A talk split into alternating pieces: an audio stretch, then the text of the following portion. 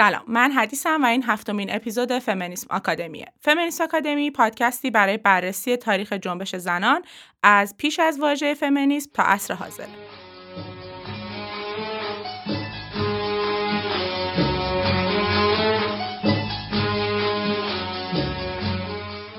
این قسمت میخوام خارج از روال تاریخی همیشه، به جای اینکه بریم سراغ کتاب لگیت و برگردیم توی تاریخ فمینیسم غرب، بریم سراغ در واقع زنی معاصر خودمون که همین چند روز پیش این دنیا رو ترک کرد، زنی الهام بخش و مبارز از سرزمینی بسیار شبیه به سرزمین ما، زنی که اونقدر به زنان جامعه خودش و دنیا خدمت کرد که زمانی که این دنیا رو ترک کرد تقریبا میتونیم بگیم جای خالی اون برای همیشه در جهان معاصر ما میمونه. نوال سعداوی، فمینیست مصری، پزشک و مبارز حقوق زنان. سعداوی همین چند هفته پیش از دنیا رفت. وقتی داشتم در موردش میخوندم یه جمله از اون خیلی نظر من جلب کرد و باعث شد که قبول کنم یه اپیزود متفاوت ضبط بکنم. حسیب انمار مجری بی بی سی ازش میپرسه که به شما میگن سیمون دو بووار غرب، شما دوست دارین این لقب رو؟ احساستون چیه وقتی به شما میگن سیمون دو بووار غرب؟ خیلی ناراحت میشه و اساسا هم میدونید فمینیستا و مبارزای حقوق زنان خیلی صریح اللهجن و خیلی هم اعصاب ندارن. میگه که من خیلی ناراحتم از این که به من میگن سیمون دو بووار. اونا میان اسم منو حذف میکنن، تجربه زیسته من زن مصری در یک جامعه مسلمان رو نادیده میگیرن و یک لقب غربی استعماری به من میدن و به من میگن سیمون دو بووار. چرا اسم یکی دیگر جای اسم من میذارید؟ و همینجا هم قطع میکنه، یعنی چند دقیقه سکوت میکنه و ظلم میزنه به حسیب انمار که احساس میکنم به عنوان خبرنگار خیلی حالش بد میشه. نوال سعداوی پزشک بود، روستازاده بود، در یک روستایی از نزدیکی قاهره قاهره به دنیا آمده بود. مادرش از ثروتمندای عثمانی یا به اصطلاح از طبقه بورژوا بود. مادرش مدرسه فرانسوی زبان رفته بود، تحصیل کرده بود، اما پدرش روستازاده بود. خانواده فقیری نبودن ولی نمیتونیم بگیم خانواده ثروتمندی هم بودن، چون در اون دوره‌ای که در واقع نوال سعداوی و خواهر برادرش کوچیک بودن، پدرش در واقع از خدمات دولتی انفصال پیدا کرده بود، اجازه کار کردن نداشت و اونا در روستا زندگی می‌کردن.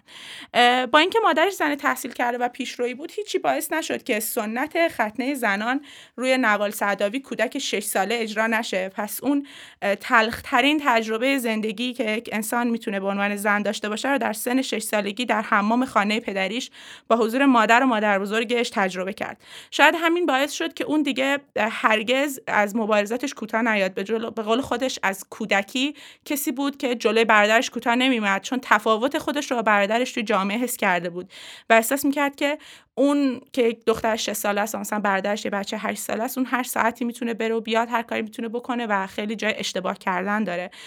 توی همین مصاحبهش با حسیب انمار میگه میگه من از بچگی فرق خودم رو فهمیدم و از بچگی فهمیدم توی یک نظام سیستماتیکی که سیستماتیک تبعیض آمیزه و بر علیه من قرار زندگی بکنم.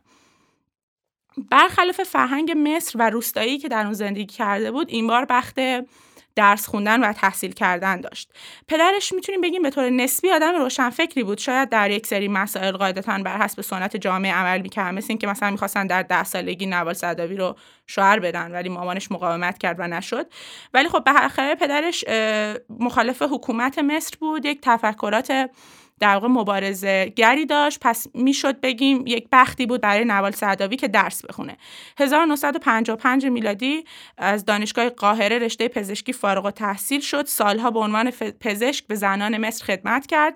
حالا جلوتر میگم دقیقاً چه کارایی کرد و سرانجام تخصص روانپزشکی گرفت. اگه که بریم در مورد سعداوی بخونیم، به گواه خیلی از نویسنده ها و منتقدا جزء دسته‌ای بود که یک جمله دقیقاً در موردش کارکرد داره. به شدت ضد بنیادگرایی اسلامی بود. یعنی میتونیم بگیم کسی بود که تمام زندگیش رو وقف مبارزه برای زنان کرد، ولی در راه مبارزه با دین و سنت و عرف‌های شکل گرفته از دین. فمینیست رادیکالی بود، ضد دین بود، ضد بنیادگرایی اسلامی بود. وقتی میگیم ضد دین منظورم اینه که ضد هر دینی. حالا جلوتر میگم که دقیقا خودش چی میگه.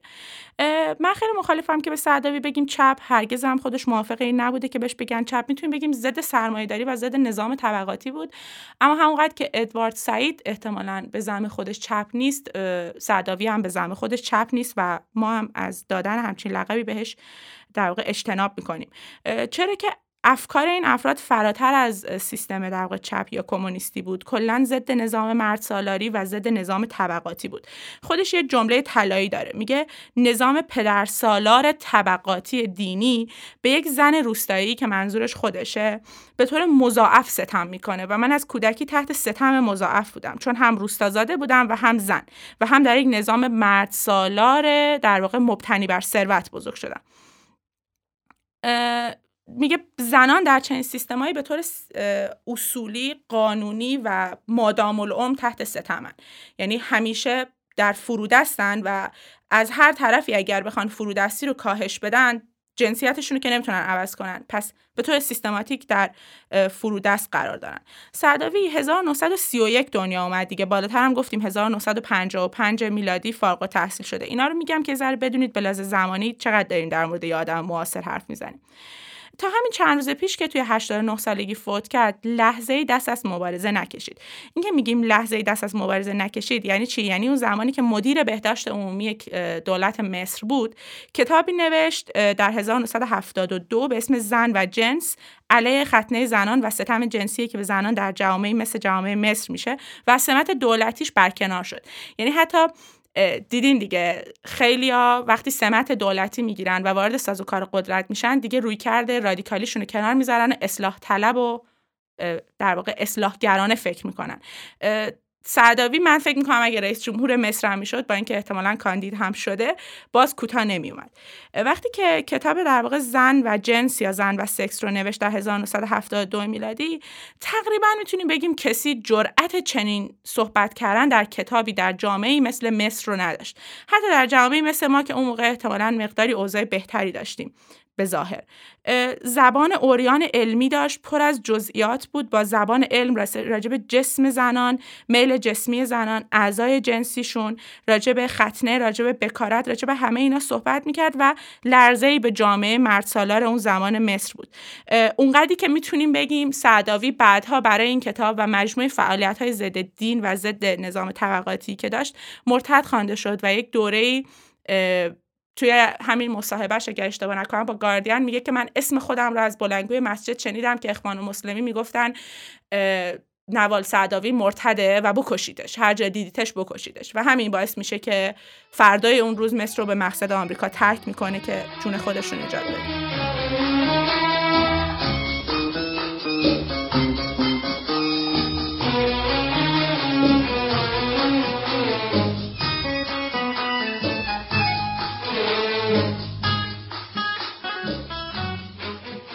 من خیلی دارم این اپیزود سری صحبت میکنم برای اینکه میخوام یه شمای کلی از زندگی یک زنی مثل نوال سعداوی بدم که وقتی برمیگردیم شش تا اپیزود قبلتر فمینیسم آکادمی رو گوش میدین، اگه گوش ندادین یا همینجوری پراکنده گوش دادین، مقایسه بکنیم با یک کسی مثل یک زنی که تو قرن هفدهم در بریتانیا داشته مبارزه میکرده یا سوزان آنتونی که در قرن نوزدهم در آمریکا داشته مبارزه میکرده.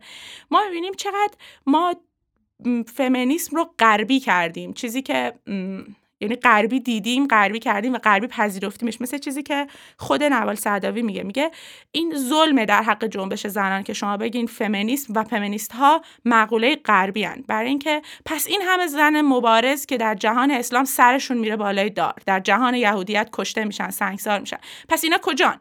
اینا که همه توی اروپا و آمریکا نیستن، توی مصرن، توی عربستانن، توی ایرانن، توی لبنانن، توی هندن. همین تازگی دولت مصر گفته که یک طرحی داره برای مبارزه با ختنه زنان، برای اینکه هنوز هشتاد و دو درصد این عمل فاجعه توی مصر به صورت زیرزمینی داره انجام میشه، چون چند سال پیش دولت ممنوعش کرد. مثلا سعداوی اینجا خیلی حرف جالب میزنه، میگه آزمایش بکارت و ختنه زنان توی مصر ممنوع شده، ولی این واسه خوشایند غربه، برای اینکه اینا این قانون رو میذارن ولی عرف و سنت رو عوض نمیکنن و غربی ها وقتی قانون میذارن قبلتر عرف و سنتشون تغییر کرده. برای همین اساسا خیلی فرقی با حال زنا نداره توی کشورهای مثل ما. سعداوی در مصاحبه با گاردین یه حرف خیلی جالبی میزنه، اگه بخوایم وارد آراء ضد دین و ضد بنیادگرایی اسلامیش بشیم، میگه که این فاجعه‌ای که توی منا شد و یه عالمه آدم زیر دست و پا مردن، بعد حمله میکنه به خبرنگار گاردین، یعنی خیلی شدید اللحن باش بعد حرف میزنه، میگه که الان بحث شما اینه که اوکی بیایم آدما رو گروه گروه بفرستیم برن مکه، واقعا شما رسانه‌های غربی در مورد این حرف میزنید و اینو به عنوان راهکار پیشنهاد میدین، بعد میاین فاجعه رو بررسی میکنید. چرا هیچ کدومتون از این دین انتقاد نمیکنید؟ چرا هیچ کدومتون از یهودیت انتقاد نمیکنید؟ چرا هیچ کدومتون از مسیحیت انتقاد نمیکنید؟ اصلا چرا نمیایید بگید این همه آدم این همه هزینه کنن برن اونجا به سنگ سیاه لعنت بفرستن؟ میبینید خیلی حرفش حرف ترسناکیه توی جامعه مثل مصر، توی جامعه مثل ایران. خداوکیلی خود من الان که دارم میگمش احتمالاً خیلی از شما صدای گوشیتون، صدای دیوایستون رو کم کردین. برای چی؟ برای اینکه میگه شما عدم تمایل شدیدی دارین برای انتقاد از دین و سنت‌های مشتق از دین، برای اینکه اسمشو میذارید دموکراسی، اسمشو میذارید لیبرالیسم، آزادی افکار فردی، ولی شما دارید سانسور میکنید، آزادی بیان رو سانسور میکنید. اجازه نمیدید انتقاد بشه، میپذیریدش، ولی چون خودتون توش زندگی نمیکنید، نمیدونید اونهایی که دارن تو این فرهنگ و سنت زندگی میکنن چی دارن میکشن.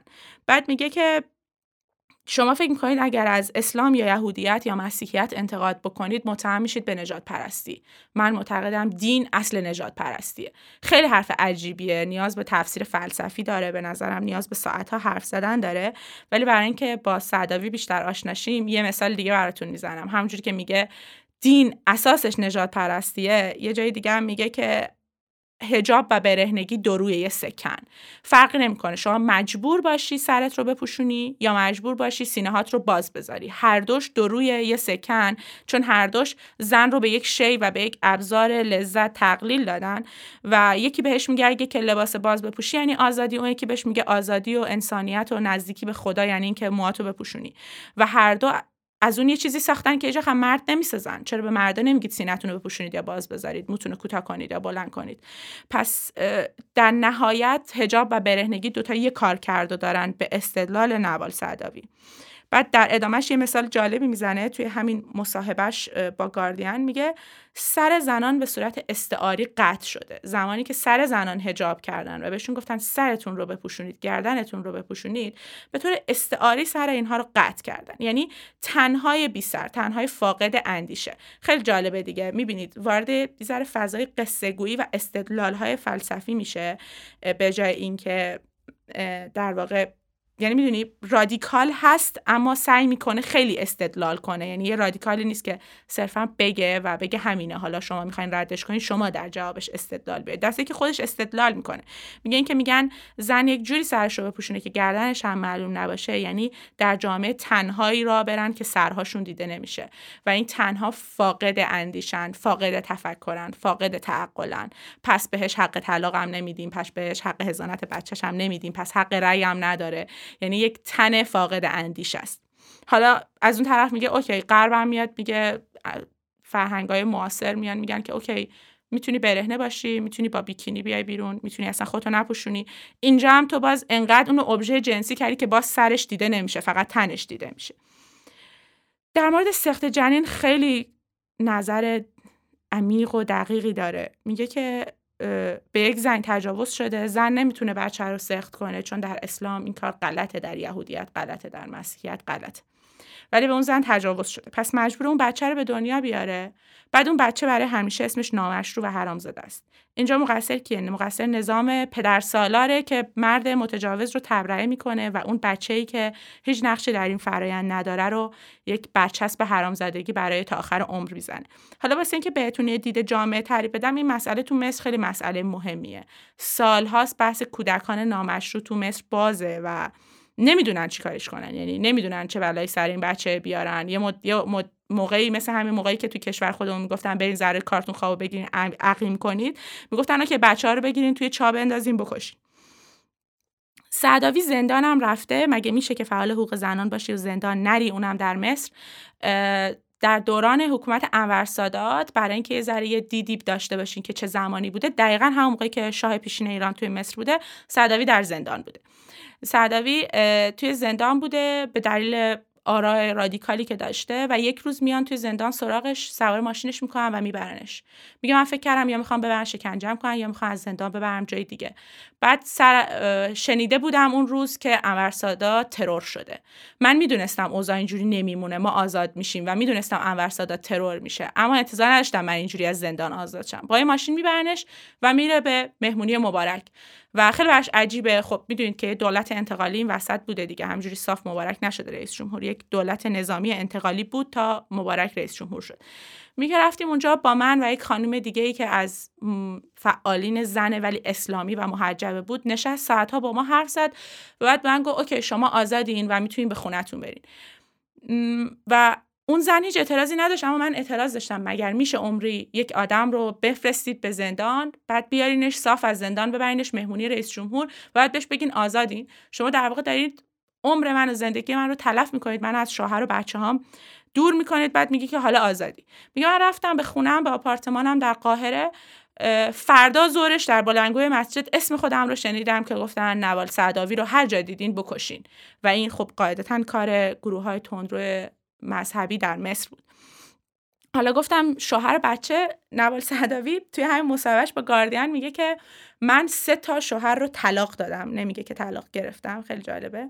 و میگه که اولیش که چیز بود، در واقع مردی بود من دوره‌ای ده سال فکر میکنم باهاش زندگی کرده و اینا، پدر پسرشه فکر میکنم، نمیدونم ممکنه اینجا رو اشتباه بگم. و بعدی بعد خیلی باحاله، میگه بعدی یک خورخورو خیکی واقعی بود، حرفمو باور کنید درست رک میگم ولی یه خورخورو خیکی واقعی بود. بعد حالا شوهر اولش یه مبارز چیری که از اونا بوده که تو کانال سوئز، توی جنگ کانال سوئز جنگیده، با بریتانیا جنگیده. خب اینم افکار ضد استعماری داره، سوژه خوبیه دیگه برای اینکه به اون مرد علاقه‌مند بشه. از شوهر دومش همونجوری که خودش میگه یه خورخوروه، ازش بگذرید، ازش میگذریم. شوهر سومش که تا همین اخیرتر، تا مثلا شاید ده سال پیش باهاش زندگی میکرد و پدر دخترشه، مونا سعداوی. مونا سعداوی هم یک استاد دانشگاه درجه‌ای که در دانشگاه قاهره سالها درس میداد، فکر می‌کنم الان امریکاه، اونم از مبارزای حقوق زن در مصر. خیلی هم مادرش رادیکال‌تره و خیلی هم مادرش روشنفکرتر و قشنگیش همینجاست. شوهر سومش که سعداوی یک بار در مصاحبه قسم خورده بود که این مرد فمینیست‌ترین انسانیه که میتونید ببینید، حتی منم فمینیست‌تره، که چقدر این دیالوگ سعداوی معروف شده بود. بعدها چی میشه که ازش طلاق میگیره؟ متوجه میشه در تمام این سالها با کسای دیگه هم بوده و حتی با دوستای سعداوی هم میخوابیده.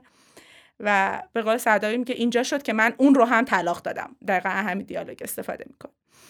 برای سعداوی خیلی فرق نداره شما پیرو کدوم دینی، خیلی براش مهم نیست، مسلمونی، یهودی، مسیحی، کاتولیکی، پروتستانی، شیعه، سنی. میگه که من یک کلید واژه دارم، نظام مرد سالار طبقاتی مبتنی بر دین.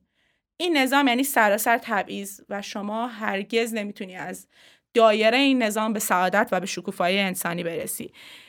کلیدواژه سعادت، شکوفایی انسانی، تبعیض، همون کلیدواژه‌ای که توی همه اپیزودهای قبلی فمینیسم آکادمی ازش استفاده کردیم. منتها سعداوی یکی از جنس ما، یکی از جامعه شبیه به جامعه ما، یکی که تجربه زیستش بسیار شبیه به زنان شمال و جنوب و شرق و غرب ایران، هند، عربستان، پاکستان و افغانستان احتمالاً. بر همین خیلی حرفاش به ما نزدیکتره. یعنی شاید فهم فمینیسم غربی سخت‌تر از فهم فمینیست‌های عرب و جوامع نزدیک به ما باشن، چون ما یه زبان مشترک داریم، ما زبان دین، پدرسالاری و جوامع سنتی مبتنی بر اقتصادهای کشاورزی رو داریم، در صورتی که جوامع غربی مقداری متفاوتن. یه دیالوگی داره سعداوی، میگه که ما زنانی رو میبینیم که به داعش میپیوندن. اگر داعش اساره افراطگری اسلامیه و آنچه که ما تروریسم میدونیمش و بد میدونیمش، حتی مسلمونا هم میگن این به اسلام ضربه زده، چرا این زنا میرن به داعش میپیوندن؟ این سوالو خبرنگار گاردین ازش میپرسه تو اوج داعش، یعنی مصاحبه اخیر نیست، مال پنج سال پیشه. میگه که اینها شستشوی مغزی شدن، اینها نمیدونن که برابری در این سیستم و در این نظام وجود نداره، اصلا حتی نمیدونن مفهوم برابری یعنی چی. بعد متهم میکنه دوباره خبرنگار گاردین به اینکه شما هم نقش دارین در این وضعیت، چرا که امتناع میکنید از انتقاد از دین و حاله امن درست میکنید دور دین و اسمش رو میذارید لیبرالیسم. این لیبرالیسم نیست، این سانسوره و سانسور شما سبب میشه زنانی که نسل دوم مهاجرانن در بلژیک شستشوی مغزی بشن توسط داعش و اسلامگراهایی مثل طالبان. نوال سعداوی زن عجیبیه، زندگیش پر از مبارزه است، پر از بالا و پایینه، زندان میره، سه بار زندگی عاطفیش از هم میپاشه و جدا میشه، اون تجربه تلخ و وحشتناک رو در شش سالگی داره، مجبور میشه برای نجات جانش از مصر به امریکا بره، دوباره به مصر برمیگرده، در ساماندهی تظاهرات و انقلاب دوم مصر در ژانویه دو هزار و دوازده نقش بسیار تاثیرگذاری داشته. زمانی که بهش میگفتن شورش و کودتا، سعداوی اسمش رو انقلاب میذاشت و وقتی ازش میپرسن که نظر راجع به رفتن مبارک مصری، الان در واقع اخیرترین رئیس جمهور مصر سیسی، میبینیم که دیگه سیاسیه، دیگه دیگه تعارف نداریم وقتی میگیم جنبش های زن، جنبش های از بنیان سیاسیان، چون بر علیه ساختارن پس سیاسیان، پس قاعدتاً بر راجع به مبارک و مرسی و سیسی هم نظر داشته باشه. میگه که من خیلی خوشحالم که مبارک رفت، خیلی خوشحالم که دست اخوان المسلمین از سیاست مصر کنار رفت و ما از شر اخوان المسلمین، از این کلمه استفاده میکنه، راحت شدیم. ولی اوکی، اگر سیسی کار درست رو نکرد در ایران، در مصر، بیرونش میکنیم و بعدی و بعدی و انقدر این فرایند ادامه داره. اینو سال دو هزار و دوازده میگه توی میدان تحریر، انقدر این فرایند ادامه داره تا اونی بشه که باید میشه.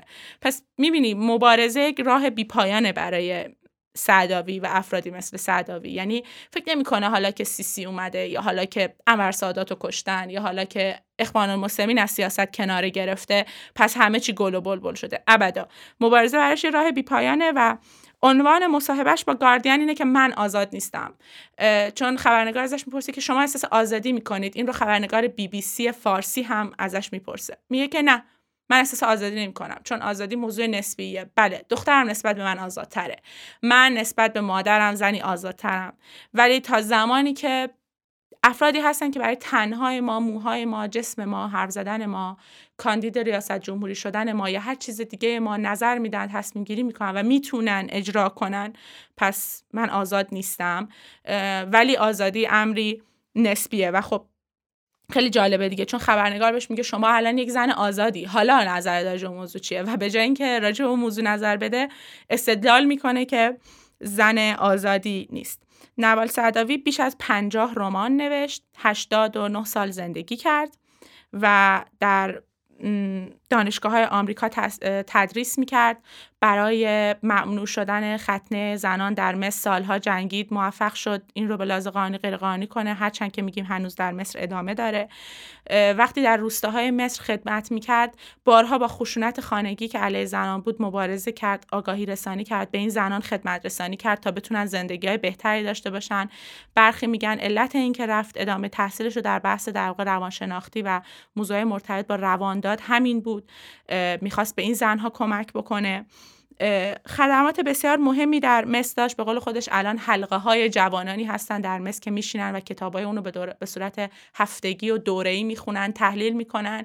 حلقه دوستداران نوال سعداوی داریم، چند وقت پیش یک تظاهرات عظیمی در لندن چیز داده بودن، ترتیب داده بودن، سال فکر میکنم دو هزار و پانزده که خود سعداوی هم بین اونا بود و خب شگفت انگیزه و اصلا هم دوست نداره که در واقع بهش بگن سیمون دو بووار جهان عرب یا هر لقب دیگه ای بدن. همیشه میگفت که منو نوال سعداوی یا سعداوی خالی صدا کنید. گاهن هم پشت جلد کتاباش خودشو به فامیلی مادرش صدا میکرد، چون معتقد بود باید ثابت کنه که هم فرزند پدرشه هم فرزند مادرش. آنچه که زنان افغانستانی چند وقت پیشا براش جنگیدن و اسم مادر هم به شناسنامه و کارت ملیشون اضافه شد.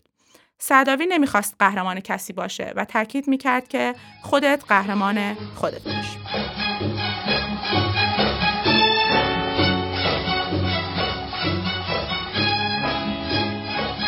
خب این هفتمین اپیزود فمینیسم آکادمی بود که در بهار هزار و چهارصد ضبط شد. یه, فم... یه فمینیست مصری الهام بخش که ترجیح دادم به جای اینکه روند تاریخی اپیزودامون رو ادامه بدیم، یه جا قطع کنیم و یه ادای دینی بکنیم به این زن ویژه و متفاوت که به تازگی از بین ما رفت. اگر که میخواین اپیزودهای قبلی فمینیسم آکادمی رو گوش بدین، اول اون رو به دوستاتون معرفی کنید و برام کامنت بذارین، بگین که چطوری این اپیزود ویژه رو پسندیدین یا نه. اپیزودهای دیگه ما رو از همه پلتفرما، هر جایی کافیه گوگل کنید فمینیسم آکادمی، به فارسی یا به انگلیسی به همش دسترسی پیدا میکنید. توی پلتفرم‌های ایرانی مثل شنوتو و تهران پادکست هستیم، توی اسپاتیفای، کست باکس، گوگل پادکست، اپل پادکست و هر جایی که فکرشو بکنید. اگر که اهل سوشال مدیا هستید و یه صفحه‌ای که خیلی هم حالا فعالیت نمی‌کنه، صرفاً یه فعالیت محدود آکادمیکی داره، فمینیسم آکادمی رو با همین اسم فارسی جستجو کنید و فالو کنید. مرسی که با من همراه